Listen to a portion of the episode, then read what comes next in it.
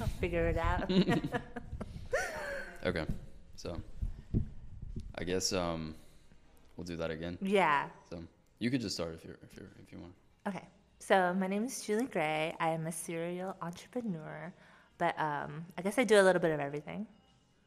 Yeah. And we were talking um, off recording about how you kind of got into this space, how it started for you, if you don't mind sharing some moments of your journey or like how you got to this point, basically. So basically, I really, I don't know how to explain this. Like, I got to this point of where I am, I guess, with entrepreneurship and wanting to do business because for a decade of my life through my twenties, um, I was a stay-at-home wife and mom. You know, I didn't work. Uh, I just took care of my ex-husband and my kids. And I feel like when I got out of that space, when I got a divorce, my mom passed away at the same time, I was kind of like in a dark space where I was kind of lost, you know? When you're living your life for others, basically, I was living my life, like, you know, for my ex-husband and my children. I kind of got lost in not knowing what I wanted to do with myself. Mm. You know, and for that aspect, once I was thrown out of that into the real world and, like, my bubble got popped, I was like, well, shit, I got to figure it out, you know? And at that moment in time, it was, like, a process of, okay, who are you? What do you like to do? Because at this point, you could be anyone you want to be, do whatever you want to do, because I really didn't have, like, anything, I guess, to back myself, because I got married when I was so young, you know? Mm. And um, it was just, I guess, the process after all those things happening and being in that space that I guess projected, okay, you got to do what you love. What do you love? I love art. I love business, you know. Um, I knew I always wanted to work. I just wasn't in a place in my life back then where I could work because it was if I was to work and be at home in America, I'd have to give up the aspect of my ex-husband and my family, like, you know, right, having yeah. my family together. Mm-hmm. So I was choosing one or the other, and I chose that life. But after that life ended and my second life happened, it was like, okay, so now I'm going to be who I knew I always wanted to be, right? Someone yeah. in business. Um, and as, I guess I could say a, a woman empowered in a sense, you know, I guess to create something different also. And that got me to where I am today, where, you know, now I do stuff in art, in music, you know, in business, and whatever. You know, I do a little bit of everything.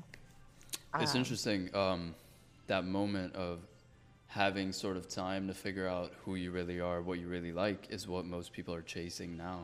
Yeah. And they're realizing that, you know, after twenty, ten, whatever, however many years in the nine to five world, they're kind of like, I never took time to figure out who I am.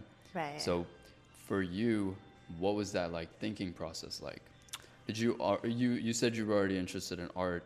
Um, I guess you could speak on when that interest developed, because you do have a presence in that realm at right. the moment. So when did that interest develop for you? I think as a child. So I've always been artistic. I wanted to be an architect when I was younger. I used to draw houses all the time. Like at a small age, like four or five years old, I used to love to draw houses. Um, and I just loved to draw, but I also loved to read. I loved music. So art in a sense and a whole, not just mm. physical art of drawing, you know. Um, and I think at a young age, I always knew I was different in a sense that I still loved the things that other kids hated. Other, like, you know, I loved to write, so I would have journals and just write and write and write, and then read books, you know. I was always in the library, and none of my friends liked to do any of those things, yeah. you know, so I always knew, okay, well, you know, you guys, and, and what's funny is growing up, and even into my teenage years, you were considered a nerd if you liked art, you know, and and reading and all that stuff, but now I feel like a transitioning over, I'm in my thirties now, right? Over the last, probably, I want to say decade, I feel like, and I think Kanye played a big role in this, where he made art cool, in a sense, where it was more accepted into, I guess, the music world, like, you mm-hmm. know, into another realm of society, right? That it was, a, you were a nerd or a geek if you liked to do these things before, and now it's just cool. Or like an artist can't look like this. Right, or, right, yeah. right. And, and I always try to tell people, even to this day, I'm like, everything is art. and I'm like, you guys, you know, sometimes people think I'm crazy when I'm like, you know, I see a trash can outside, but the way it's sitting and the high light hits it or whatever, I'm like, oh my God, that's beautiful. And they'd be like, you're nuts, it's a freaking trash can, you know? But I was like, you have to see the beauty in everything, you know? And I think for me, I knew I wanted to do something in that realm, which kickstarted my first project in moving to Houston, which was my original Playhouse. And that was basically a street art gallery that I took eight local Houston artists here, and I, most of them were graffiti artists who, you know, did work on the outside of buildings, and I wanted to bring them all together to bring that art into the inside of the buildings where people mm. can actually touch, feel, you know, and see it up close and realize that graffiti is not bad, you know, because there's yeah. a taboo on it, right? If it's mm-hmm. graffiti, it's like dirty. Vandalism. But, yeah, vandalism. But um, to see it on the inside and actually see it for what it really is, it's like, it's beautiful, you know, and to appreciate it in another in another form. Absolutely. It's an expression, and um, creating experiences um, is really valuable for, for humans. You know, it serves multiple different purposes. Um, for somebody, it could be escapism. For another person, it could be an introduction to towards something that they didn't know they liked. So what was your experience like running that and curating that? Um, it was good. It was good in a sense because it was my first time doing it, and I made sure I was there every single day. So as soon as someone walked in that door, it was like, okay, you're going to meet me. I'm going to meet you. I wanted to meet people, and I wanted to really understand people in the dynamic of like, what do you see? Because what I see is not what you see. So mm-hmm. I made sure I, I talked to everyone. We're good. I talked to everyone in coming and leaving, you know, and um, I got great feedback on it, you know, and it's just so different to see, I guess, art in that aspect and um, from all the different type of people. It was like I had schools coming in with field trips of young kids to elderly folks thinking it was like they were going to like the actual art museum, but they weren't, you know, and mm. they had a good time because it was just so different. Yeah. yeah. I, I, my sort of experience with that world has been limited to one place, which is Seismic no, in Winter. Yeah. And it's kind of like the same idea, right? You right. get to see art, um, you get to experience things, right. and it's It's an experience with somebody as well. Right. Uh, so it's really cool. Let's, um, let's touch on the personality aspect. You said you like meeting people. You like talking to people. I Have do. Have you always been extroverted? No. So I think as a child growing up, I wasn't. I hated talking to people. I was very introverted in a sense where I was always by myself, you know, and I didn't mind. But I think as an adult to this day, I still am the same way in a sense where I love being alone and I do everything by myself because I'm very independent in a sense where I have an issue where I like to, when I need something done, it has to be done. You know, I don't like to wait on people. So that sense, I do everything by myself, you know. Um, but in retrospect, um, I guess I had to learn, like we were talking earlier, about, mm-hmm. you know, talking to people. You know, and I think this came from me living in Europe for so long. I didn't, there's no other people, like foreigners like that over there. It's very select few people who spoke English, you know, so I had to learn how to communicate with people without communicating with people, whether it be like pointing, you know, making sounds or just showing them like translation-wise, you know. But I fell in love with the idea of meeting people because it was like, man, I guess living over there, it opened my eyes to culture, right? Mm. And I realized everybody is so different, you know? And and knowing that, it helped me deal with people because I understood that everybody is so different.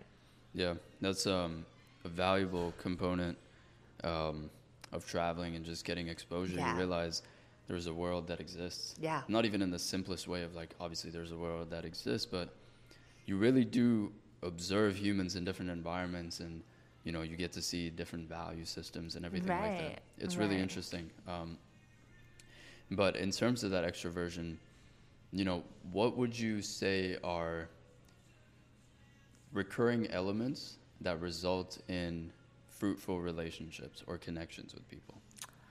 I think for me, it's the follow-up, because I meet all types of people all day, every day, from regular people to celebrities to whomever, you know.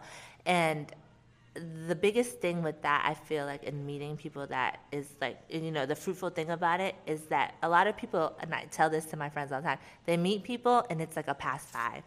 You know, you may see them again one day, but whatever. What I like to do is maintain relationships. I maintain relationships where, and it's a sense where um, if I met you today, right, like we meet today, it's not the end of our relationship. I may think about you two months from now randomly, and I'm going to text you or call you like, hey, like I was just thinking about you. I just want to see how you're doing, you know. Or, you know, if you ever need anything, let me know if something, you know, something like that. Um, or you come to the city, whatever. Mm-hmm. So for me, I think I maintain those relationships with people because you just never know. Life is a series of, for me, dots. You're a dot, I'm a dot, she's a dot, we're all dots. How do you connect the dots? Because you just never know in life what you may need this person for, whether it's to physically do something or if it's just to talk to, advice. You just never know, you know? And if you don't maintain those relationships, I feel like it's a loss, you know? Because you can learn from everyone and everything you go through. And I think I really had to process that. So it's like, man, I'm smart. But doesn't I'm smart, but it's a different smart than you, right? You know things that I don't know, just like I know things you don't know. But to maintain these connections and, you know, adopt that with people, it's like, man, I may not have to know everything because I have you who knows things mm. that I don't know, you know, and how That's do really we connect valuable. Those things together? Yeah. So I try to maintain those relationships and balances. And I think about it all the time. Like, I'll go through my phone book sometimes when I'm doing things, and I'm like, man, okay, let me give this person a call, or just to see how they're doing, you know? And it's not on a, oh, I need you to do something for me. It's mm-hmm. more so like, I'm just checking on you because I want you to know I'm thinking about you, you know, and I hope you would do the same with me. Something comes along, you think of me, you know?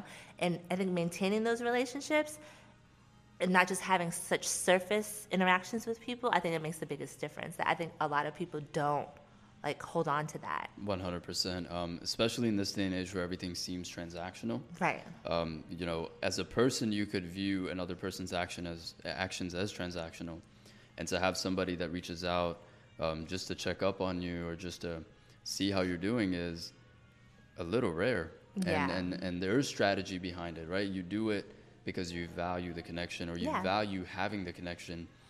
If you want to touch on some of the other elements, I'm sure humility plays a role in it as well, because sometimes you could get caught up in the ego dynamics of, right. of relationships and interactions where, you know, whatever like somebody does could hurt your internal sort of understanding of who you are, and then you, you automatically categorize people. So how right. do you like stray away from the ego factor in, in relationships? Um, I think I stray away from that because I think in knowing me, and if you like, when you meet me and you know me, that's out the door.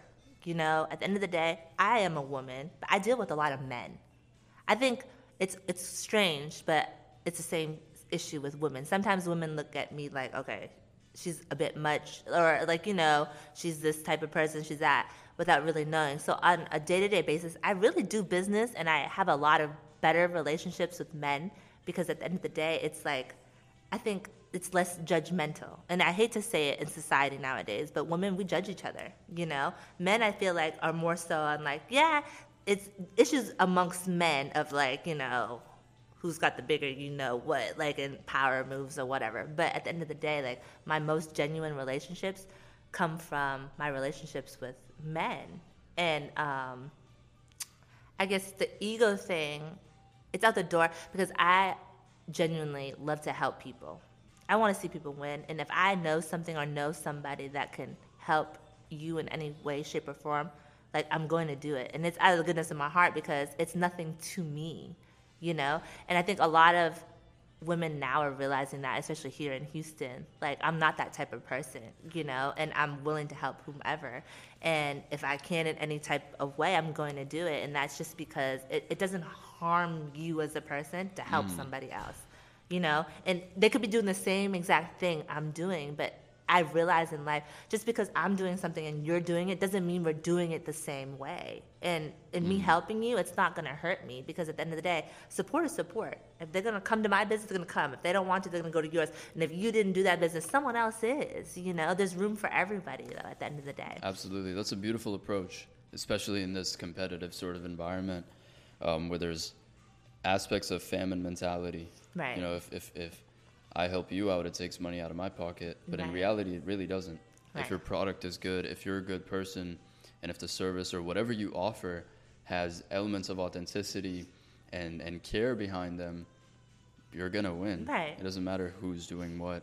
Um, but it is interesting to observe that. I observed that from the outside, sort of looking in, um, all of these ego dynamics in play and categorization that happens. And I'm personally fascinated by it because I used to cater to that um, when I was, you know, eighteen, nineteen. I would right. cater to that. I would dress a certain way and value certain things and care about, you know, being higher on the hierarchy, let's say, perceivably. But it's more valuable, in my opinion, to actually make progress, like to actually be higher in real life, right. as opposed to showing that. Um, so if you want to touch on that in your journey, like how do you separate that, the desire to kind of portray versus create? So I feel like um, social media has such a big influence on this, right? Because the understanding that people don't realize about social media is that you could be anyone who you want to be on social media. Mm. You could portray yourself to be whomever, but when it comes down to it, who are you really? You know, the people who really know you on a day-to-day basis are the ones that, you know, are obviously, you know, dealing with you. Um, but I guess for me personally, an image is an image, right? So, of course, me being a businesswoman, entrepreneur, whatever, I'm in the limelight sometimes, so I do have an image to maintain. I can't do certain things that other people do, you know, and, and that's okay. That's what comes along with it. But for me, I'm not just a talker. You know, I'm a, actually, I, like, for me, the progress that comes behind it. I work hard. People know, like, who know me. Like, I work all day, every single day. And it's not in a sense of, um, like, a nine to five. Being an entrepreneur is, like, twenty-four seven, you know? And I've never cared about being the woman that's, like, showboat. And, like, you know, and the the life of the party.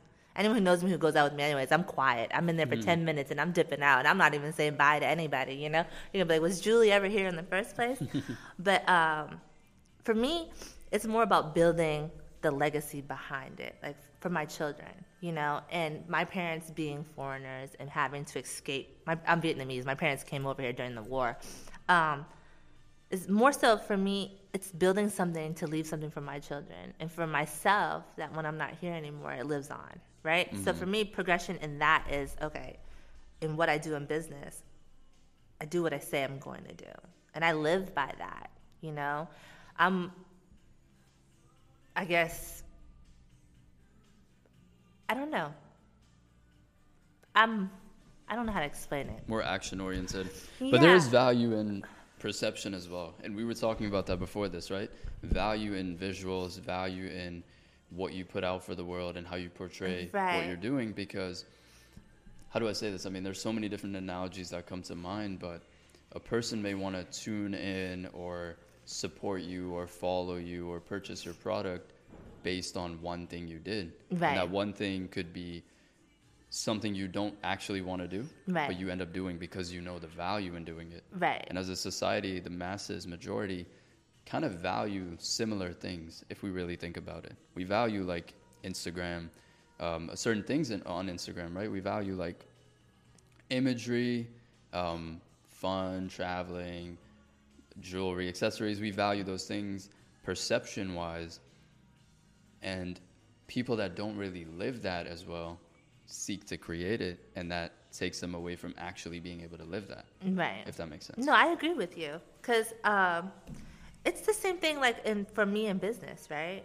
With what I do for a living, I make things look good, you know? So it's, for me, I guess it's like the balance of both worlds, right? Because I'm in the scene and behind the scenes as a creator, you know? So it's the balance of this portrayal for others. Because let's be honest, even with what I was doing with Playhouse and stuff like that, it's all imagery, right? It's mm-hmm. for social media. It's for your photos. It's for memories, you know what I mean? But that's just that, you know? And for me as the creator behind that, people always came in there and like, oh my gosh, like, how do you feel? And I'm like, I don't feel any type of way because I, I live this, you know, it's kind of different for me to explain. Exactly. Like, this is amazing. Like, you know, but I didn't see things how other people saw it, because for me, it was me putting out what I saw in my head. So I see it all the time. Right. So it, it was really funny to see and hear and actually live in that moment after the fact. And, um, I don't know. As a creator, I feel like um, that's where the authenticity comes in. Right. You, you alluded to Kanye. I mean, he's just himself. Yeah. And him, him being himself, translates differently to different people. Right. But it's like I said, there's billions of people in this world. There's gonna be those mm. people who accept Kanye for who he is, and people who hate his freaking guts. You know. And it's the same thing with me. There's people who like me, there's people who don't like me. I think it's for anybody. You know what I mean? Um, What's your stance on that?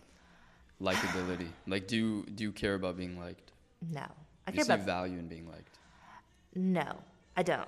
I said because at the end of the day, being liked doesn't pay your bills. Being liked doesn't do anything for you at the end of the day. Like, just because of what? Oh, you like me? Like, you know, it's just like the same thing that, you know, girls get up, they put makeup on, we want to look presentable, but, you know, you want to look a certain way. But at the end of the day, like, it's just the forefront, you know? And just because someone doesn't like you doesn't mean that it, it's the end of the world. I'd rather be respected at the end of the day. You don't have to like me, but to respect me is a whole nother level. Let's explore that. Um, what, what, how is it different for you? I think the like part is that that's just an opinion, right? It is at the end mm. of the day. But to be respected is you're going to respect me for who I am as a person and what I do. And for me, that's a big thing. Um, that's a big play that I have on how I deal with people in relationships. You know, if I respect you, you respect me, but you're going to respect what I do. So you don't have to like me. Mm. I'm okay with that. So how do you personally go about, I guess, earning respect may be the wrong phrase based on this interaction. I feel like you don't really seek to earn respect, um, unless you do through your work. I don't want to speak for you. No, but I don't think. Uh, no, I, I don't feel like, you know, about it's about earning respect. I feel like respect is given where it's due, mm. and in what I do, you have to respect it because I try not to do what other people are doing. That's been my biggest thing in life in general, and me as a person. Call me the black sheep, but that's me. If there's a hundred women out here and they're all doing the same thing, they all, if there's something's available, everything is pink and they pick the pink one, there's one little green thing over there. I'm going to go for the green one because I don't want what everyone else wants. I want to do what's different. But that's just me as a person, you know? And I feel like that is a big thing because I think for me as a woman and a woman in business with a male-dominated industry and what I do, right? You have to respect it as a woman because I'm not, I'm, I don't talk about it. And people know, like my friends, they'll be like, okay, Julie said she was going to do that. At some point in time, it may not be today, tomorrow, a year, two years from now. At one point, I'm going to do it because I said I was going to do it. And I bring my ideas, like, fruition, you know? And I manifest stuff. I honestly do. Um, and even the car wash that I'm doing now, it's like I manifested this, you know? I've been thinking about this for almost two years, but it just didn't come into play because timing is a big thing to me, too. True. Timing is everything. So, yeah, I, I think, you know, respect, yeah, it could be earned, you know, at the end of the day. Um, but there's just certain things that it's just a given, you know? You just got to give respect where it's due. Absolutely. Uh, one hundred percent. Um, I like that you mentioned timing. Timing goes hand in hand with patience. Yes. And patience goes hand in hand with the favorite buzzword of this century, delaying gratification. Right. What's your experience with that? Um.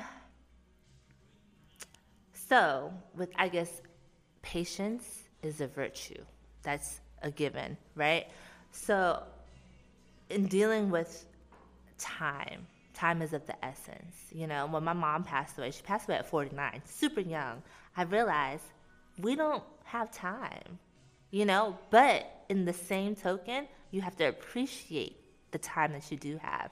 So in our conversation we had earlier, where it was like, okay, if I focus in on something and I'm doing this, I try to focus in on that because I don't like to spread myself thin.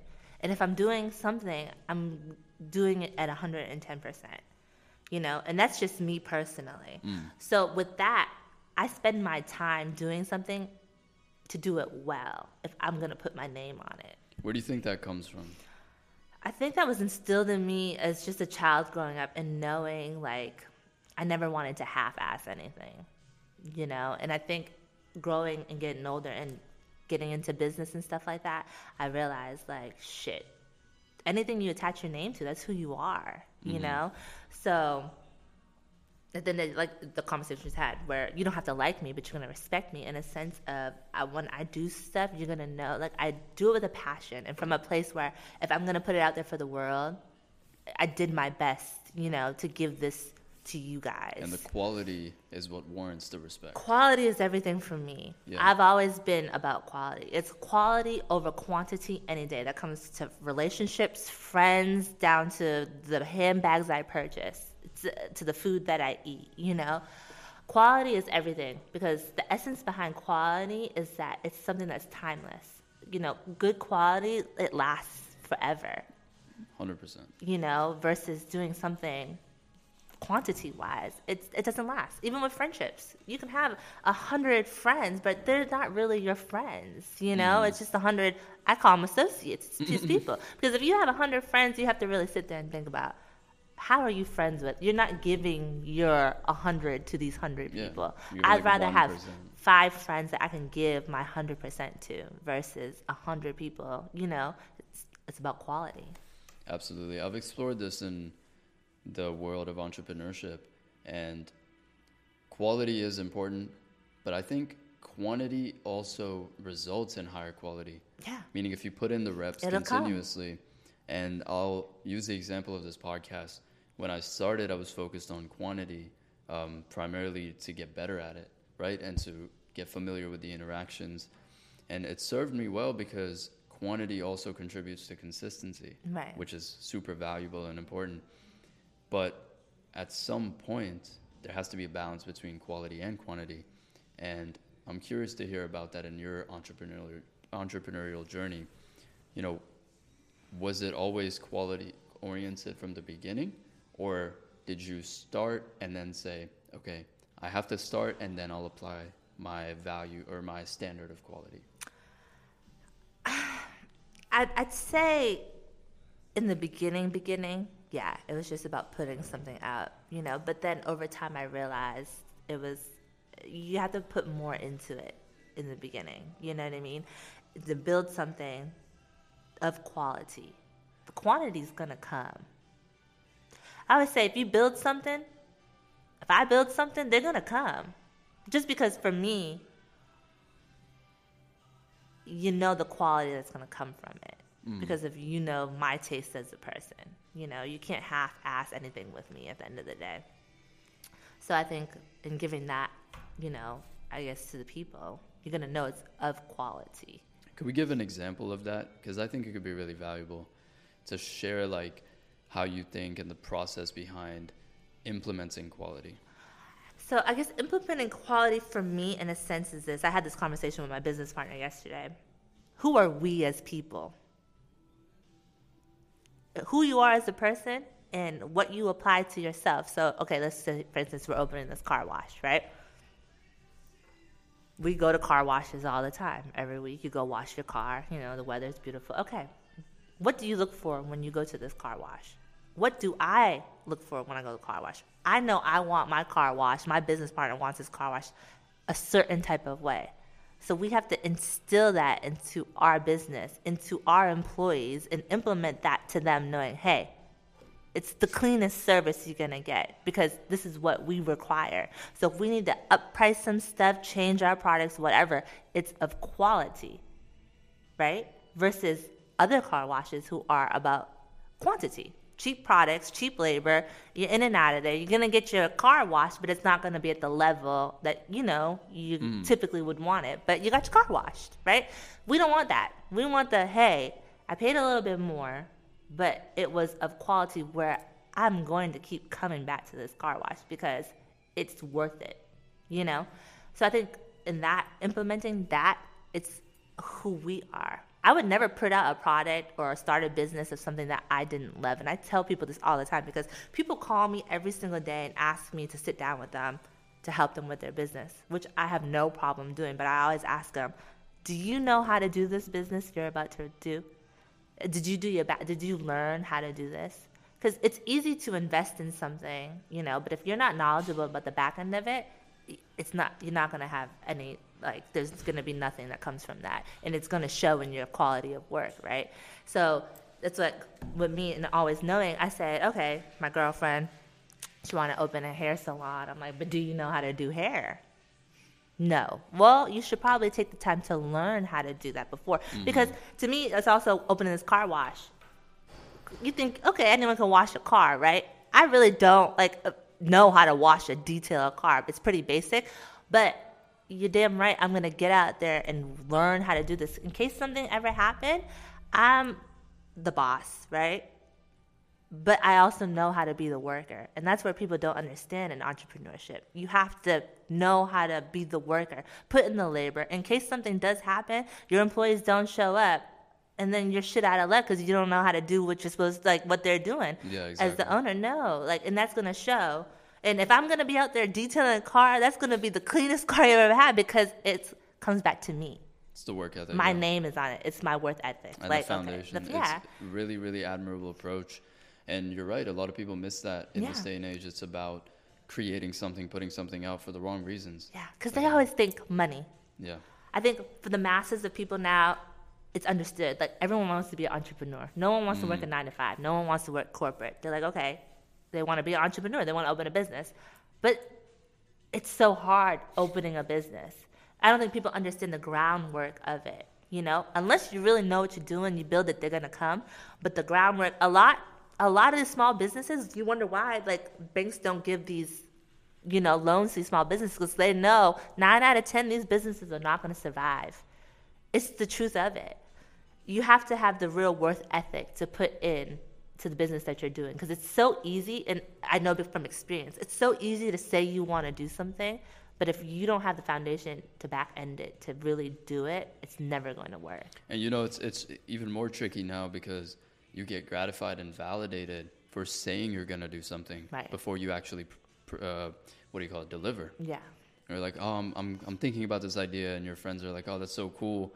They start looking at you as an entrepreneur, air quotes, um, but you have to deliver. And being an entrepreneur is way more difficult than working oh, a job. Yeah, because it's a twenty-four hour job. Yeah. Like, it never ends. Nine to five, you clock out at five, it's over. Like, you can mm-hmm. tell your boss, see you later. But when you're the boss, everything falls on you mm-hmm. at the end of the day. And that's the part of being an entrepreneur. It's hard. It's hard as hell. But it's a process, right? Everyone has to be a worker at some point. You have to know how to be the worker in order to, to be the boss. And then for to be the boss, then one day you could be the investor. The investor is the only person who doesn't have to work.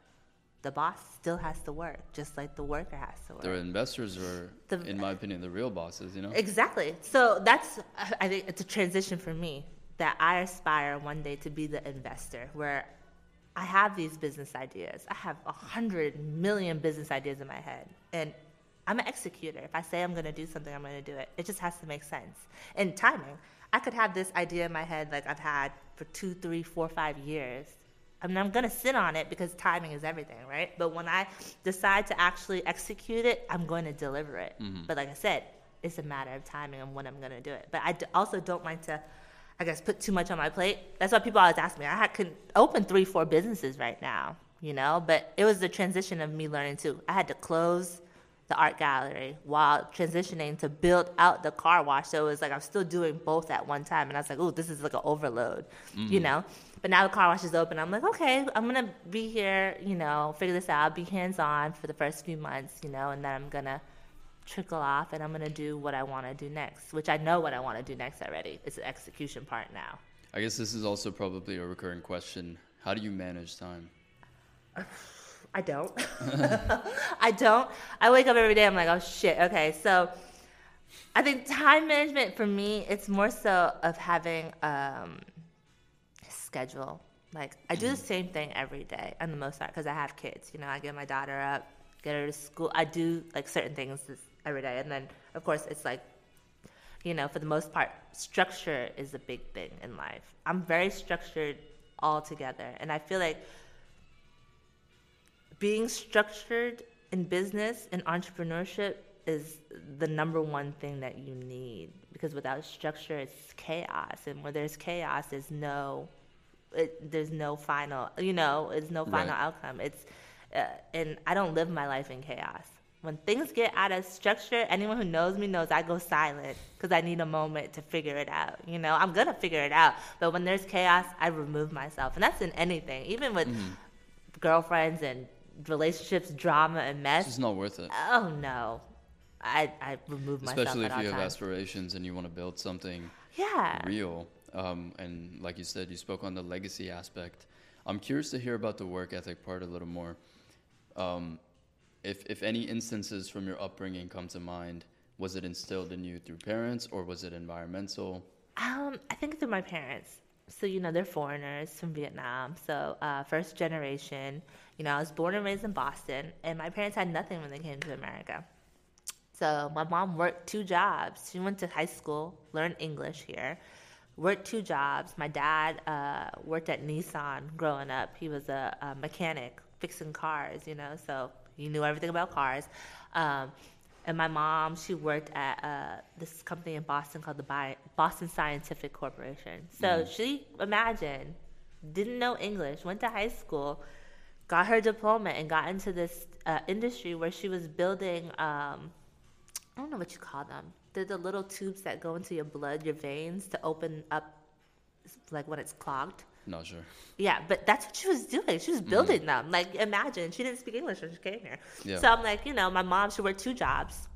So she was gone all day. My dad was a mechanic. So my older brother, like, raised me. But it's more so in a sense, like, we raised ourselves, you know. Our parents worked. I was like, shit, but if we wanted nice things, like, our parents had to work. We wanted to eat whatever we wanted to eat. They bought us. I never wanted for nothing growing up. And I think I wanted the same for myself as an adult. I never want for nothing. If I want something, I'm going to find a way. What do you mean by want for nothing? Want for nothing in the sense of if you want something, you can have it. Mm, but okay. It's like, what are you going to do to get what you want, though? Because, you know, things can be given to you. And I understood that growing up. My parents gave it to me. If I wanted something, my sixteenth birthday, I got my driver's license. I wanted a car. You know, they bought me a car. They bought me a brand new B M W because I wanted it, but I knew the worth ethic that came behind it. My parents worked their ass off to get me that car. So I said, okay, I have to apply that as an adult. If I want the Chanel bag, I have to work to get, like, you know, this Chanel bag. And me as a woman, I don't depend on a man for anything. Because my mom, she worked her ass off. My dad worked too, but my mom was the real hustler. Between my mom and dad, mm. she was the one that was like, okay, I got it from her. And I can honestly say that because, and I realized as, I guess, in a way of society, you know, men are supposed to be this type of way. Women are supposed to be this type of way. But with, I think, this day and age, it's a crossover. More women yeah. are doing more than men, and I feel like I'm a part of that category in a sense where I don't feel like because you're a man, you can do something I can't do. Because if I'm going to do it, and I hate to say this, I'm probably going to do it better than you because women are more detail-oriented than men. There's an interesting uh, statistic. By twenty thirty-three... I think like forty-something percent of women are going to be single voluntarily because they can't find men in their tax bracket. I and, can, and that speaks I believe to the that, that speaks it to speaks the effect of, of it making speaks money. To me, in a mm-hmm. sense too. Like um, I know I can't just date anybody, you know, and I know that I like to do nice things because I can afford to do nice things. So I would have to date a man at the caliber where he can, I guess, do those things that I like to do also. But I'm also the type, too, that if I want to do something, I'm going to do it. I don't care how much money a man has because I got it. I can easily take care of it. Is money a factor? This is kind of a segue, but is money a factor in how you okay, so perceive and value? No, and yes. Two reasons why. Um, I've dated for love before, um, but love Love is just love. People fall in I love every single day. There has to be more to it than love, okay? Money doesn't play a factor in it if you have the ideas, right? Because for me as a woman, an entrepreneur, and a thinker that I am in, in business, I have the money to make it happen. And if I don't have the money to make it happen, in the other sense too, I meet a lot of men who want to do business with me every day because I have the ideas and they have the money to fund it. So I guess it goes both ways, right? So in a sense, dating for love is nice, but dating with a purpose is nicer. And a purpose, mm. in a sense, you have to date somebody who is compatible with who you are. And not just in love and relationships and life, in what you do for work, and I feel like in, in partnership, you know? So now as I got older, I'm thirty-three now, I've been married, I've been divorced, I've dated, I've seen what's out there. I think now where I am in life, I have to date someone on the same wavelength of me as business. That's what most entrepreneurs kind of yeah. value. Yeah, it has They're almost to looking for a business that. partner. Yeah, and that's what it is. Um, because at the end of the day, like I said, people fall out of love every single day. Fall in and out of love, let me say. Mm. But if you have something else to fall back on, it's always a foundation there. So now it's like, yeah. Uh, when I meet men, it's funny because when they get to know me, they're like, oh, shit, okay, so what are we doing together? That's the first thing they say. Like, what are we doing together? Like, let's do something together. And I realized that for me, that's my love language. How can we make money together? It's sad, but it plays a role in, of course, the other aspects of it, right? You obviously, obviously want to yeah. love the person with, you have to, like, you know, be attracted to the person with, of course. But it's like, man, the love language is how can we make money together? And that's something yeah. that's like, as an entrepreneur, I think, and any entrepreneur is going to tell you the same thing, like, oh, that's green flags. I just see all these red flag memes all day on mm. Instagram. That's a green flag for me. That's a big green flag because it's hard as a man who has aspirations and desires to find somebody that can understand. Right. That's like the biggest thing. Just understanding, not even contributing. Right. Uh, contributing is a plus. Right. It's just basic understanding. And um, I think a lot of men too, especially the men I know, they're great men with money. They don't know what to do with it, or they do know what to do with it, but the execution part is hard. But I think that's for anybody, man or woman. Execution is everything. And I always mm. tell people, it's easy to have an idea. People have ideas all day, every day, yeah. but can you execute that idea? And that, for me, I'm like an executor. You give me an idea, I'm going to curate it, and I'm going to figure out a way to execute it. I'm going to deliver you a product or a whole business, you know, on the back end, um, I guess designed around that execution, you know? Relationships factor into that. Yeah, as well. Everything. Like, I know, and my friends always laugh at me because they're like, just call Julie. Like, why would you call Julie? Because Julie knows someone for everything, which mm. I do, but those are the maintaining the relationships I told you that I've made throughout these years. Yeah. Yes, I know someone for everything, and they're going to pick up the phone every single time I call them, and they're going to come through because they do it for me, they know I'm going to do it for them. And it's that's the the, li- the game of life. People don't really know, and the factor of like, and it's not about transactional being like, you know, okay, you did this for me, like you owe me this. No, it's genuine. I got you. You got me, I got you. That's it. And I think the black and white is the beauty in that, that people don't, and I've learned that about Houston, I could say. People mm. burn each other all day, every day here so fast without realizing like you messed up. Like why? When Yeah, you burned me for twenty-five hundred dollars, let's say. But why, when I could have helped you make twenty-five thousand dollars, two hundred fifty thousand dollars in the long run, had you not burned me just trying to run off on twenty-five hundred dollars? Like, you know, and I think that people don't understand that relationship aspect of um, bad business. Yeah, absolutely. It's, it's short-term um, gain. Sacrificing yeah. long-term potential gain. Right. It's, it, that speaks to the effect of the competitive nature, right? You're like, I'm going to get what I can get now because I don't know what's what it's going to be in the future. But if you build genuine relationships, your R O I in the future is greater. And that's the pro- problem with society nowadays. Everything is in the now. There's no longevity mm-hmm. in anything that these people are doing. And Truth. The game changer is the longevity. Who's going to be around the longest? What business? And that's a big thing, too, I've learned over the years in dealing with entrepreneurs and business. My friends always told me, like, I have this one friend, he's very smart. He said, in producing a business, it's nice to do business of what you like to do, of course, putting out there what you love, right? It's cool because you want consumers to love what you love. They're going to buy into what you love. But what can you produce that is essential to life? The two guarantees in life are life and death. I always thought about that. So one day down the road, I had my little book of things to do. It's like, what businesses or what can you curate that has to do with life and death? Why hospitals make so much money. Babies are born every single day, you know? And why, you know, um, more, tr- like, you know, all, supplement I, yeah, companies. Uh, yeah, like, you know, um, you know, anything that has to do with death. Um, oh, right, yes. Uh, more true. I mean, like, I meant, like, life in terms of, like, right, longe- right, living right, right. longer and stuff. But in, in just, like, in the aspect of everyday things, you know? And the big thing, too, I wish people understood is I wish I'm going to do this one day. I'm going to have a seminar and talk to people about life insurance. I don't think people understand the... Life insurance is like the...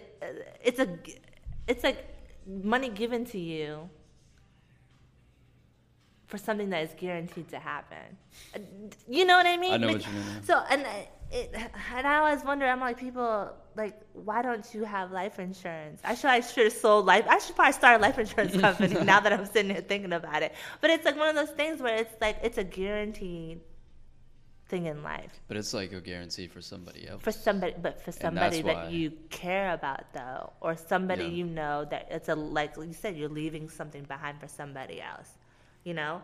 And that's one thing I say because I've never met a person who had life insurance who paid more for their policy than the life insurance actually was. Mm-hmm. You always make money off of it. It's sad because it's in death, but it's one of those things in life where it's the smartest thing ever. Like, you need life insurance. Now I'm just sitting here thinking about it, man. I need to look into that. No, that definitely, I, I agree. Yeah. It is something that um, is more valuable than yeah. it isn't. Yeah. And, um, people should, I guess, be open-minded to long-term moves, not but just short-term gains. And, and also that, like, in thinking about business, you know, what's lucrative right now is what's essential. Like, mm. man, I sat there one day during COVID, and I was like, man, I need to start a freaking toilet paper company. And it's funny because one of my friends the other day, he was like, man, I'm going to find out how much those machines are. We're going to come up with our own toilet paper company. But it's stuff like that, you know. Um That you just don't think about. It's stuff like everyday essentials things. Essentials for other human beings. Yeah, and it's stuff that, you know, people go to the grocery store every single day in the back, just like water. You know, one of my good friends came to my car wash the other day, and he was like, I'm about to start my own water company. I said, you know what? That is an amazing idea because you sell water. There's so much and, money in water. Yeah, I said, you have a business that provides water. Why would you not start your own water Isn't company? Isn't that surprising, though? The fact that water...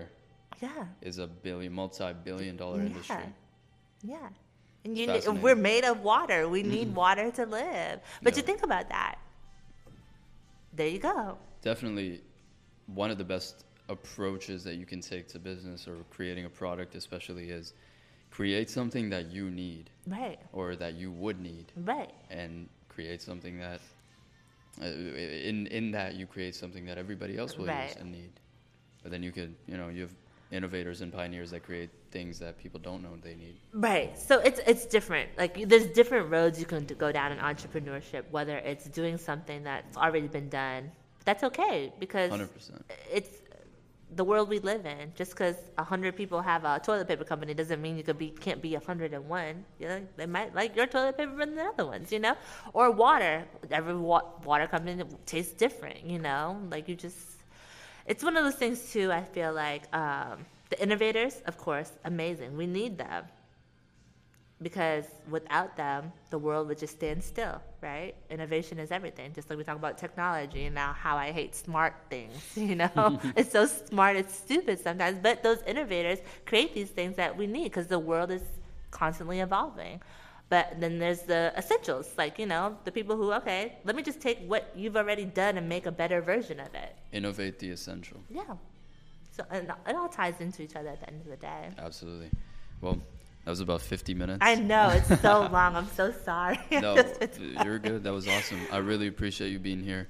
Um, and thank you again for, for setting it up, coordinating it. Um, please let the people know where they could find you, website, car wash, anything else. Yeah, okay. So um, Jules O X O on Instagram. Um, so my company name is District one Incorporated.